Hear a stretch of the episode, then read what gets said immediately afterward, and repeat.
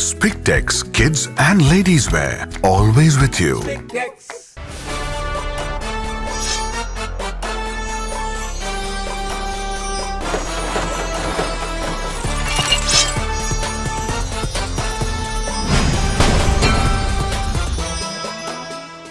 சினிமாவில் வெற்றியடையும் எந்த ஒரு கதாபாத்திரமும் நம்மை கைத்தட்ட வைக்கும் ஆனால் சில கதாபாத்திரங்கள் மட்டுமே நம்மை அந்த கதாபாத்திரமாகவே பிறந்திருக்க கூடாதா என்ற எண்ணத்தை வரவழைக்கும்.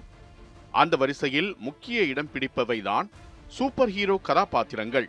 அவரை மாதிரி பறக்க வேண்டும் இவரைப் போல மறைய வேண்டும் அவரைப் போன்ற பலம் வேண்டும் என ஃபேண்டசி கதாபாத்திரங்கள் மீது குழந்தைகள் பெரியவர்களுக்கு இருக்கும் ஆசை என்பது கற்பனைக்கு அப்பாற்பட்டவை. பலருக்கு இது ஃபேண்டசி என்றாலும் இந்த ஃபேண்டசி மோகம்தான் சிலருக்கு பல ஆயிரம் கோடிகளை குவிக்க உதவும் உலகின் மிகப்பெரிய மார்க்கெட்டில் ஒன்றாக அமைகிறது என்றால் அது மிகையாகாது. அதில் இந்தியா மிக முக்கிய இடத்தை பிடிக்கிறது என்பதே உண்மை. இன்று சர்வதேச சினிமாவில் கண்டிப்பாக கோடிகளை குவிக்கும் என்ற குவாரண்டியை கொடுக்கக்கூடியவை சூப்பர் ஹீரோ திரைப்படங்கள். கடந்த பத்து ஆண்டுகளில் மட்டுமே கிட்டத்தட்ட ஐம்பது சூப்பர் ஹீரோ படங்கள் வெளியாகியுள்ளன. அதில் டாப் டென் படங்கள் குவித்த வசூல் மட்டுமே எழுபத்தைந்தாயிரம் கோடி ரூபாய்க்கும் மேல். சில சமயங்களில் படுமோசமான சூப்பர் ஹீரோ படங்கள் வெளிவருவதும் உண்டு. ஆனால் அவை வசூலில் மட்டும் என்றும் சளைத்ததில்லை.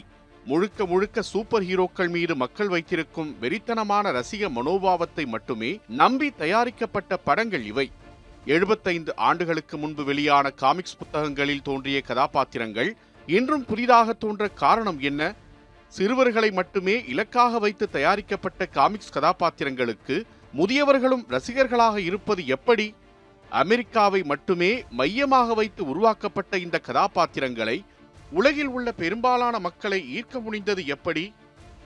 ஹீரோ என்பவர் தவறை தட்டி கேட்பவர் வில்லன்களை அடித்து துவம்சம் செய்பவர் பத்து பேருக்கு மேல் வந்தாலும் அவர்களை விரட்டி விரட்டி அடிக்கக்கூடிய சக்தி கொண்டவர். இது போன்ற செயல்களை சாதாரண மனிதர்களால் செய்ய இயலாது என்பதே யதார்த்தம். தங்களுக்குள்ள பிரத்யேக சக்திகளை கொண்டு தவறை தட்டி கேட்பவர்கள் சூப்பர் ஹீரோ என்று அழைக்கப்படுகிறார்கள். அத்துடன் தன்னுடைய அடையாளத்தை முகமுடி அணிந்து மறைத்துக்கொண்டு தீமைக்கு எதிராக சூப்பர் ஹீரோக்கள் போராடுவார்கள். இதுதான் சூப்பர் ஹீரோக்களின் அடிப்படை இலக்கணம். சூப்பர் ஹீரோக்கள் சென்ற நூற்றாண்டிலிருந்துதான் மக்கள் மத்தியில் பிரசித்தி பெற்று வருவதாக ஒரு வாதம் இருந்தாலும் உண்மையில் சூப்பர் ஹீரோக்களின் வரலாறு பல நூற்றாண்டுகளுக்கு முன்பே தொடங்கிவிட்டது. கதை சொல்லும் முறை அறிமுகமானதில் இருந்து சூப்பர் ஹீரோக்கள் நமக்கு மத்தியில் வாழ்ந்து வருகிறார்கள். இந்தியாவின் ராமாயணம் மகாபாரதம் போன்ற இதிகாசங்களில் இடம்பெற்றவர்கள் அப்போதைய சூப்பர் ஹீரோக்கள். ஜியூஸ் ஹெர்குலஸ் போன்ற கிரேக்க புராண கதைகளில் இடம்பெற்ற ஹீரோக்கள் என உலகின் பல்வேறு பகுதிகளில் எழுதப்பட்ட இலக்கியங்களில் சூப்பர் ஹீரோக்கள் குவிந்து கிடக்கின்றனர். அன்றைய சூப்பர் ஹீரோக்களின் சக்தி கடவுளிடம் இருந்து கிடைத்ததாக கூறப்பட்டது. அறிவியல் குறித்து தெளிவு கிடைக்காத காலகட்டத்தில் கடவுளும் சூப்பர் ஹீரோக்களுக்கு பாலமாக இருந்தனர். ஆனால் இன்றோ அறிவியலின் உதவியுடன் சூப்பர் ஹீரோக்கள் உருவாக்கப்படுகின்றனர். ஆயிரத்து தொள்ளாயிரத்து முப்பதுகளில் அமெரிக்கா கடும் பொருளாதார நெருக்கடிக்கு உள்ளானது. அப்போது வறுமையிலிருந்து வெளியேறுவதற்காக பல்வேறு வழிமுறைகளை அமெரிக்கர்கள் கையில் எடுத்தனர். கொள்ளை கொலை என அமெரிக்க நகரங்கள் வாழ தகுதியற்றவையாக மாறியிருந்தன. இந்த நிலையில் லித்துவேனியாவிலிருந்து அமெரிக்காவிற்கு இடம்பெயர்ந்த மிச்சல் சீகல் என்பவர் கொள்ளை சம்பவம் ஒன்றில் கொள்ளையர்களால் சுட்டுக் கொல்லப்படுகிறார். இந்த சம்பவம் மிச்சலின் மகன் ஜெர்ரியை கடுமையாக பாதித்தது. கோபம் தலைக்கேறியது. ஆனால் சராசரி மனிதனாக தன்னால் ஒன்றும் செய்ய இயலாது என்பதையும் அவர் உணர்ந்திருந்தார். துப்பாக்கி தோட்டா துளைக்காத மனிதர்கள் இருந்தால் எப்படி இருக்கும் என யோசித்தார். அறிவியல் மீது ஈடுபாடு கொண்ட ஜெர்ரி சீக்கள் துப்பாக்கி தோட்டாக்கள் துளைக்காத சூப்பர்மேன் கதாபாத்திரத்தை உருவாக்குகிறார். இப்படித்தான் நவீன உலகின் முதல் சூப்பர் ஹீரோ பிறந்தார். சொந்த நாட்டை விட்டு வெளியேறிய சோகத்தில் வாடிய ஜெர்ரி சொந்த கிரகத்தை விட்டு வெளியேறிய சோகத்தில் வாடுபவராக சூப்பர்மேனை சித்தரித்தார். வலிமையை பறைசாற்ற சூப்பர்மேன் உருவாக்கப்படவில்லை. மனிதனின் இயலாமையை நீக்குவதற்காக உருவாக்கப்பட்ட கதாபாத்திரம்தான் சூப்பர்மேன். ஆயிரத்து தொள்ளாயிரத்து முப்பத்து மூன்றிலேயே தனது நண்பர் ஜோ ஷுஸ்டரின் உதவியுடன் இந்த கதாபாத்திரம் உருவாக்கப்பட்டாலும் ஆயிரத்து தொள்ளாயிரத்து முப்பத்தெட்டில் தான் முதன் முதலாக காமிக்ஸ் புத்தகங்களில் வெளியானது. கொலை கொள்ளை சம்பவங்களில் சிக்கியிருக்கும் அப்பாவிகளை காப்பாற்றும் நாயகராக சூப்பர்மேன் உருவகப்படுத்தப்பட்டார். குழந்தைகளை இலக்காக வைத்து தயாரிக்கப்பட்ட காமிக்ஸ் என்றாலும் பெரியவர்களும் அதன்பால் ஈர்க்கப்பட்டனர். சூப்பர்மேன் காமிக்ஸின் மதிப்பை உணர்ந்த டிசி காமிக்ஸ் நிறுவனம் ஜெர்ரி மற்றும் ஜோவிடமிருந்து இதன் உரிமைகளை வாங்கியது. பின்னாளில் இது கோடி ரூபாய்களை குவிக்க உள்ள படைப்பு என்பதை உணராமல் வறுமை காரணமாக சொற்ப விலைக்கு விற்கப்பட்டது. இந்தியாவுக்கு பாகிஸ்தான் எப்படியோ அதேபோல் டிசி காமிக்ஸின் பரம எதிரி மார்வல் காமிக்ஸ் சூப்பர்மேன் கதாபாத்திரம் மூலம் மக்களை தன் வசம் ஈர்த்த டிசி காமிக்ஸை வீழ்த்த நினைத்தது. இரண்டாம் உலகப் போர் தொடங்கிய காலம். அமெரிக்க மக்களிடையே நாட்டுப்பற்றை ஊட்டி போருக்கு அவர்களை ஈர்க்க வேண்டிய கட்டாயம். அதற்காக பயன்படுத்தப்பட்ட ஆயுதங்களில் ஒன்று மார்வெல்லின் கேப்டன் அமெரிக்கா. தேசத்திற்காக எதிரிகளை அடித்து உதைக்கும் கதாபாத்திரம். நாட்டுக்காக போரில் பங்கேற்க வேண்டும் என துடிக்கும் இளைஞன் ஆனால் தகுந்த உடல்நலம் இல்லாததால் இராணுவத்தால் புறக்கணிக்கப்படுகிறார். பின்னர் சூப்பர் ஹீரோ சீரம் மூலம் அசாத்திய சக்திகளை பெற்று கேப்டன் அமெரிக்காவாக அவதாரம் எடுக்கிறார். காமிக்ஸ் புத்தகத்தில் அமெரிக்காவின் எதிரியான ஹிட்லரை பந்தாடுகிறார். கேப்டன் அமெரிக்கா கதாபாத்திரம் ஏற்படுத்திய தாக்கத்தால் பல பதின்பருவ இளைஞர்கள் இராணுவத்தில் சேர்ந்தனர். சூப்பர்மேனை போல் கேப்டன் அமெரிக்காவும் ஹிட் ஆனது அமெரிக்க மக்களின் புதிய பொழுதுபோக்காக காமிக்ஸ் புத்தகங்கள் மாறின. இதற்கு முக்கிய காரணம் காமிக்ஸ் புத்தகங்கள் அனைத்தும் மலிவான விலைக்கு விற்கப்பட்டன. டிசி காமிக்ஸும் மார்வலும் புதிய கதாபாத்திரங்களை உருவாக்கத் தொடங்கின. இதற்காக பிரத்யேக குழுக்களை அமைத்தனர். சூப்பர் ஹீரோக்களின் தேசமானது அமெரிக்கா. தனித்தனி சூப்பர் ஹீரோக்கள் வெற்றி பெற்றதை அடுத்து குழுக்களாக சூப்பர் ஹீரோக்கள் அறிமுகம் செய்யப்பட்டனர். இது போன்ற குழுக்களை முதலில் தயார் செய்தது டிசி காமிக்ஸ் தான். மின்னல் வேகத்தில் ஓடக்கூடிய ஃபிளாஷ் கிரீன் லாண்டன் என புதிய சூப்பர் ஹீரோக்கள் பிறந்தனர். இவர்களின் தனித்துவமான சக்திகள் சிறுவர்கள் மத்தியில் மிகுந்த வரவேற்பை பெற்றன. நான் கேப்டன் அமெரிக்கா நான் சூப்பர்மேன் என சூப்பர் ஹீரோ கதாபாத்திரங்களுடன் தங்களை சிறுவர்கள் இணைத்துக் கொண்டனர். காமிக்ஸ் புத்தகங்களில் மார்வல் மற்றும் டிசி நிறுவனங்களுக்கிடையே இருந்த எதிரிடை மனோபாவம் ரசிகர்கள் வட்டத்திலும் விரிவடைந்தது. அந்த கதாபாத்திரம் கொண்ட திரைப்படங்கள் வசூலை குவிக்க உதவியது. இந்த சமயத்தில்தான் டிசி காமிக்ஸின் மிகப்பெரிய சூப்பர் ஹீரோ உருவாக்கப்பட்டார். எந்த ஒரு சக்தியும் இல்லாத ஒரு சாதாரண மனிதன் அசாதாரண சக்தியுடைய சூப்பர்மேனை கூட வீழ்த்தும் வல்லமை படைத்த சூப்பர் ஹீரோ பேட்மேன் ஆயிரத்து தொள்ளாயிரத்து நாற்பதுகளில் உருவாக்கப்பட்ட பேட்மேன் இன்று உலக அளவில் அதிக ரசிகர்களை கொண்டுள்ள சூப்பர் ஹீரோ கதாபாத்திரம். ஆண் சூப்பர் ஹீரோக்கள் மத்தியில் பெண் சூப்பர் ஹீரோவான ஒண்டர் உமனும் இதே சமயத்தில்தான் அறிமுகப்படுத்தப்பட்டார். பெண்களை இலக்காக வைத்து தயாரிக்கப்பட்ட ஒண்டர் உமன் ஆணாதிக்கத்தை எதிர்ப்பதற்கு மாபெரும் ஊக்கமாக அமைந்தது. இந்த நிலையில்தான் அரைத்தமாவை அரைக்கக்கூடாது என முடிவெடுத்த காமிக்ஸ் நிறுவனங்கள் சூப்பர் ஹீரோக்கள் என்பதற்கான இலக்கணத்தை மாற்றத் தொடங்கின. முதலில் சூப்பர்மேன் போல் வேட்டு கிரகத்தில் இருந்து வரும் ஏலியன் சூப்பர் ஹீரோக்கள் உருவாக்கப்பட்டது.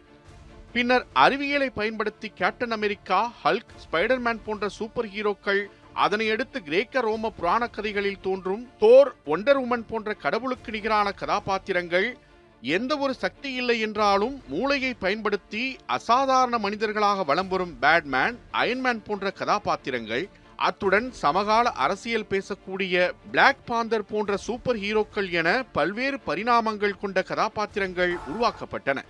Superman Batman Wonder Woman Captain America தொடர்பாக வெளியான காமிக்ஸ்கள் ஒரே நாளில் பத்து லட்சத்திற்கும் மேலாக விற்பனையாகின. ஆனால் இந்த சாதனை நீண்ட நாட்கள் நீடிக்கவில்லை. ஆயிரத்து தொள்ளாயிரத்து நாற்பத்தைந்தில் இரண்டாம் உலகப் போர் முடிவுக்கு வந்தது. அதனைத் தொடர்ந்து நாட்டுப்பற்றை போதித்த சூப்பர் ஹீரோக்கள் மீதான மோகம் குறைந்தது. டிடெக்டிவ் கிரைம் ஹீரோக்களை நோக்கி காமிக்ஸ் நிறுவனங்கள் தங்களின் பார்வையை திருப்பின. அதே வேளையில் காமிக்ஸ் புத்தகத்தில் இடம்பெற்ற சூப்பர் ஹீரோக்கள் அடுத்த கட்ட பரிணாம வளர்ச்சியாக ரேடியோவில் சீரியல்களாக ஒளிபரப்பாயின. காமிக்ஸில் விட்ட இடத்தை ரேடியோவில் சூப்பர் ஹீரோக்கள் தக்க வைத்துக் கொண்டனர் ரேடியோவில் கிடைத்த வெற்றிகள் தொலைக்காட்சி நிறுவனங்களுக்கு ஊக்கமாக அமைந்தன. சூப்பர் ஹீரோக்களை வைத்து தொலைக்காட்சி தொடர்களை தயாரிக்க முடிவெடுத்தனர்.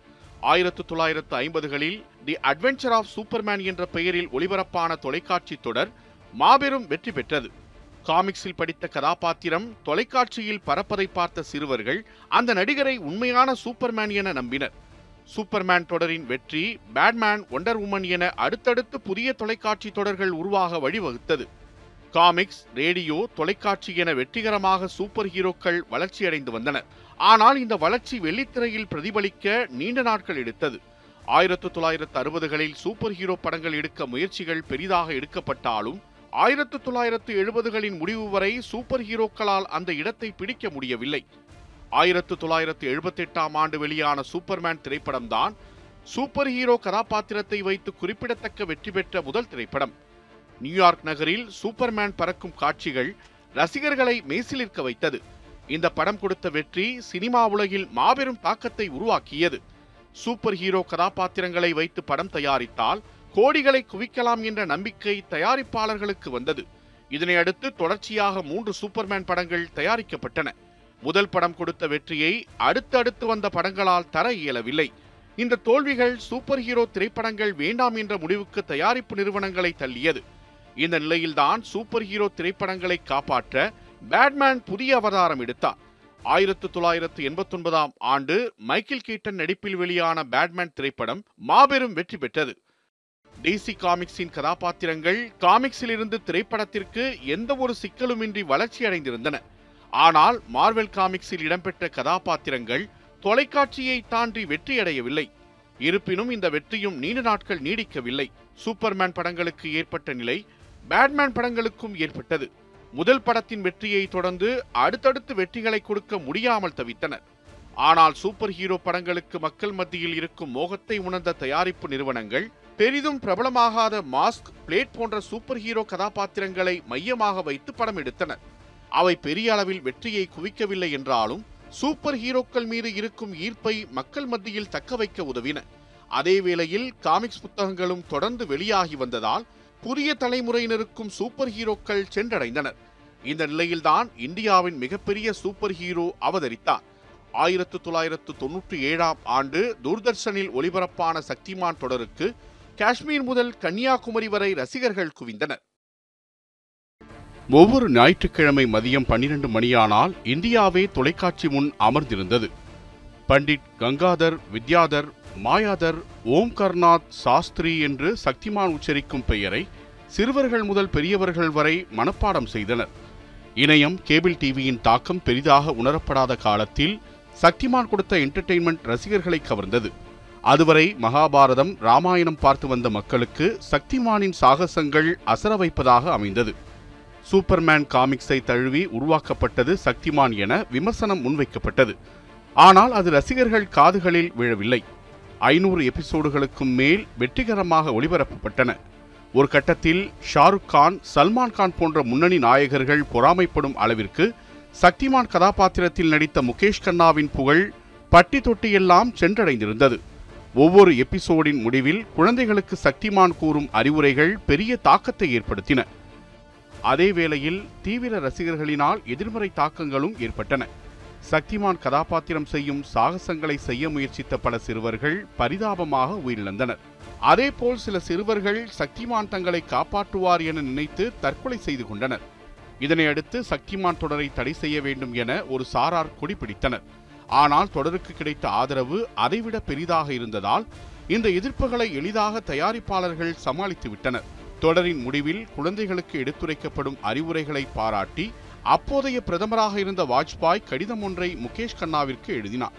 ஆயிரத்து தொள்ளாயிரத்து தொன்னூற்றி ஏழில் தொடங்கிய இந்த தொடர் இரண்டாயிரத்து ஐந்தாம் ஆண்டு வரை ஒளிபரப்பானது.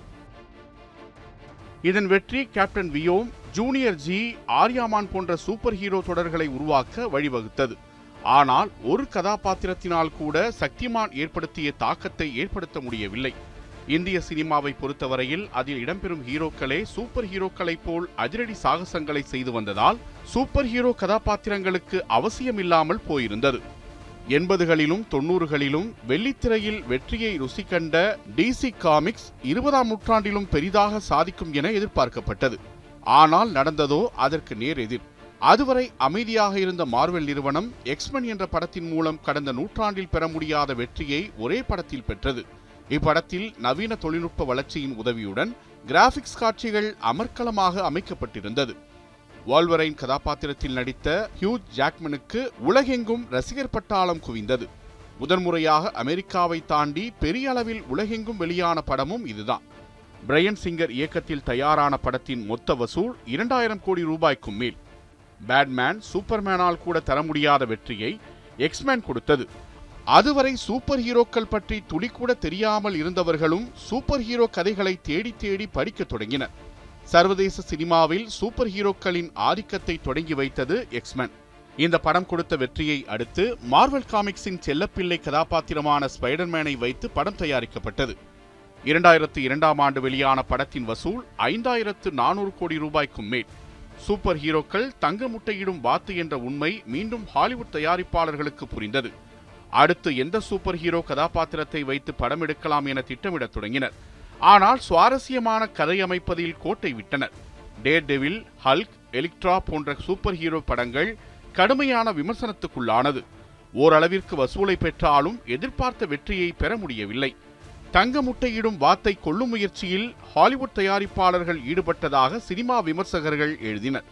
இந்நிலையில் மார்வெலின் வெற்றி டிசி காமிக்ஸ் படங்களை தயாரிக்கும் வார்னர் பிரதர்ஸ் நிறுவனத்திற்கு நெருக்கடியாக அமைந்தது. மார்வெலின் வெற்றியை மிஞ்ச வேண்டும். ஆனால் அதே வேளையில் டிசி காமிக்ஸுக்கே உரித்தான கதாபாத்திரங்களை மக்களிடையே எப்படி போய் சேர்ப்பது என்பது தெரியாமல் குழம்பியிருந்தனர் அப்போது வார்னர் பிரதர்ஸ் நிறுவனத்திற்கு கிடைத்த real super hero Christopher Nolan. சினிமாவுக்கு இருக்கும் பாணிகளை உடைத்தெறிந்து தனக்கென தனி பாதையை அமைத்துக் கொண்டிருந்தார்.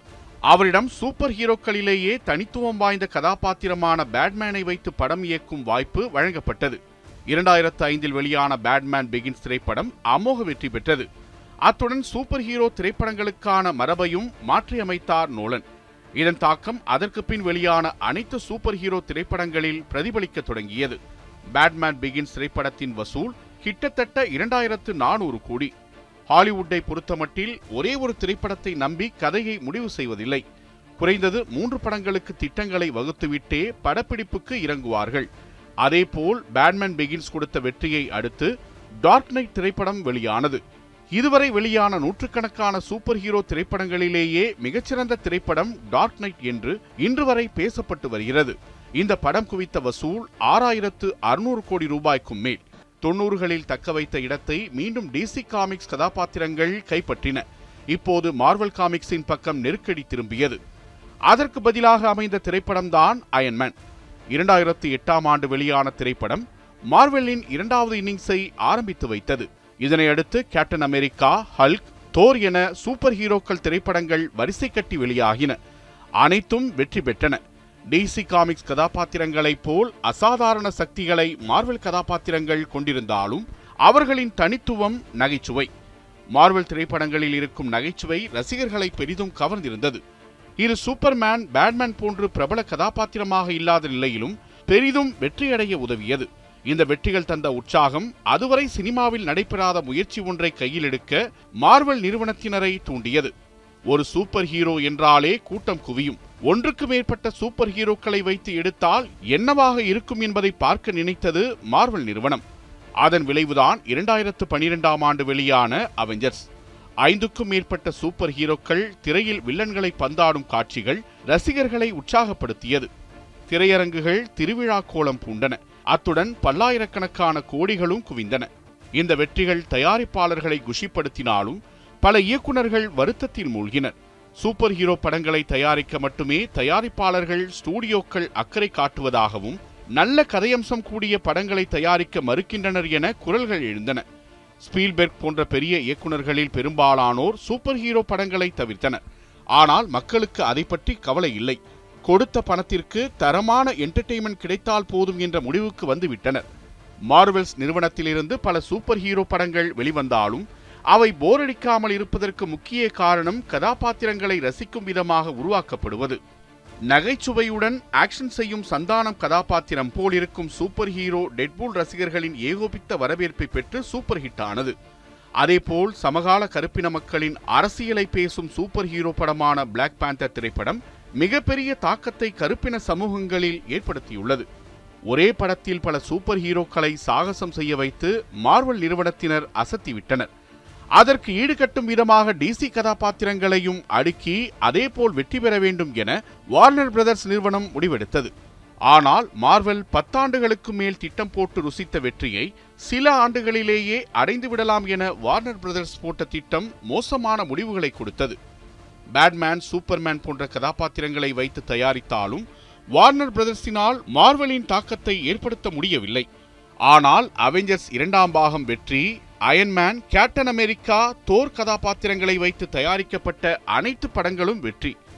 அநீதியை தட்டி கேட்க முடியாத தனது செயல்களினால் சமூகத்தின் அங்கீகாரத்தை பெற முடியாத பெரும்பான்மை மனிதர்களின் ஆழ்மன எதிர்பார்ப்புகளுக்கு வன்முறை உணர்ச்சிகளுக்கு சாகச கனவுகளுக்கு வடிகாலாய் அமைவதே சூப்பர் ஹீரோ படங்களின் வெற்றிக்கு அடிப்படை என்று உளவியல் வல்லுநர்கள் கருதுகின்றனர். இரண்டாயிரமாம் ஆண்டுக்கு பிறகு இந்திய சினிமாவிலும் கிரிஷ் ராவுன் போன்ற சூப்பர் ஹீரோ படங்கள் தயாரிக்கப்பட்டாலும் அந்த படங்களில் ஹாலிவுட் படங்களின் தாக்கம் இருப்பதால் ரசிகர்களை பெரிதாக கவரவில்லை. மலையாளத்தில் வெளியான மின்னல் முரளி திரைப்படம் கிராமத்து சூப்பர் ஹீரோவாக ஒரு புதிய முயற்சியை எடுத்து நல்ல வரவேற்பையும் பெற்றது. தமிழில் மிஷ்கின் இயக்கத்தில் வெளியான முகமுடி சிவகார்த்திகேயனின் ஹீரோ திரைப்படங்களும் நல்ல முயற்சியாகவே பார்க்கப்பட்டாலும் எதிர்பார்த்த வெற்றியை பெறவில்லை. ஒருவேளை இந்த முயற்சிகள் வெற்றி பெற்றிருந்தால் தமிழிலும் சூப்பர் ஹீரோ திரைப்படங்கள் அதிகம் வெளியாகியிருக்கலாம். ஆனால் அந்த நாள் எப்போது? உலகையே காக்கும் சர்வதேசத்தை ஈர்க்கும் தமிழ் சூப்பர் ஹீரோ யார்? அவர் எப்போது வருவார் என்ற கேள்விகளுடன் எதிர்காலத்தை நோக்கி காத்திருக்கின்றனர் தமிழ் சினிமா ரசிகர்கள்.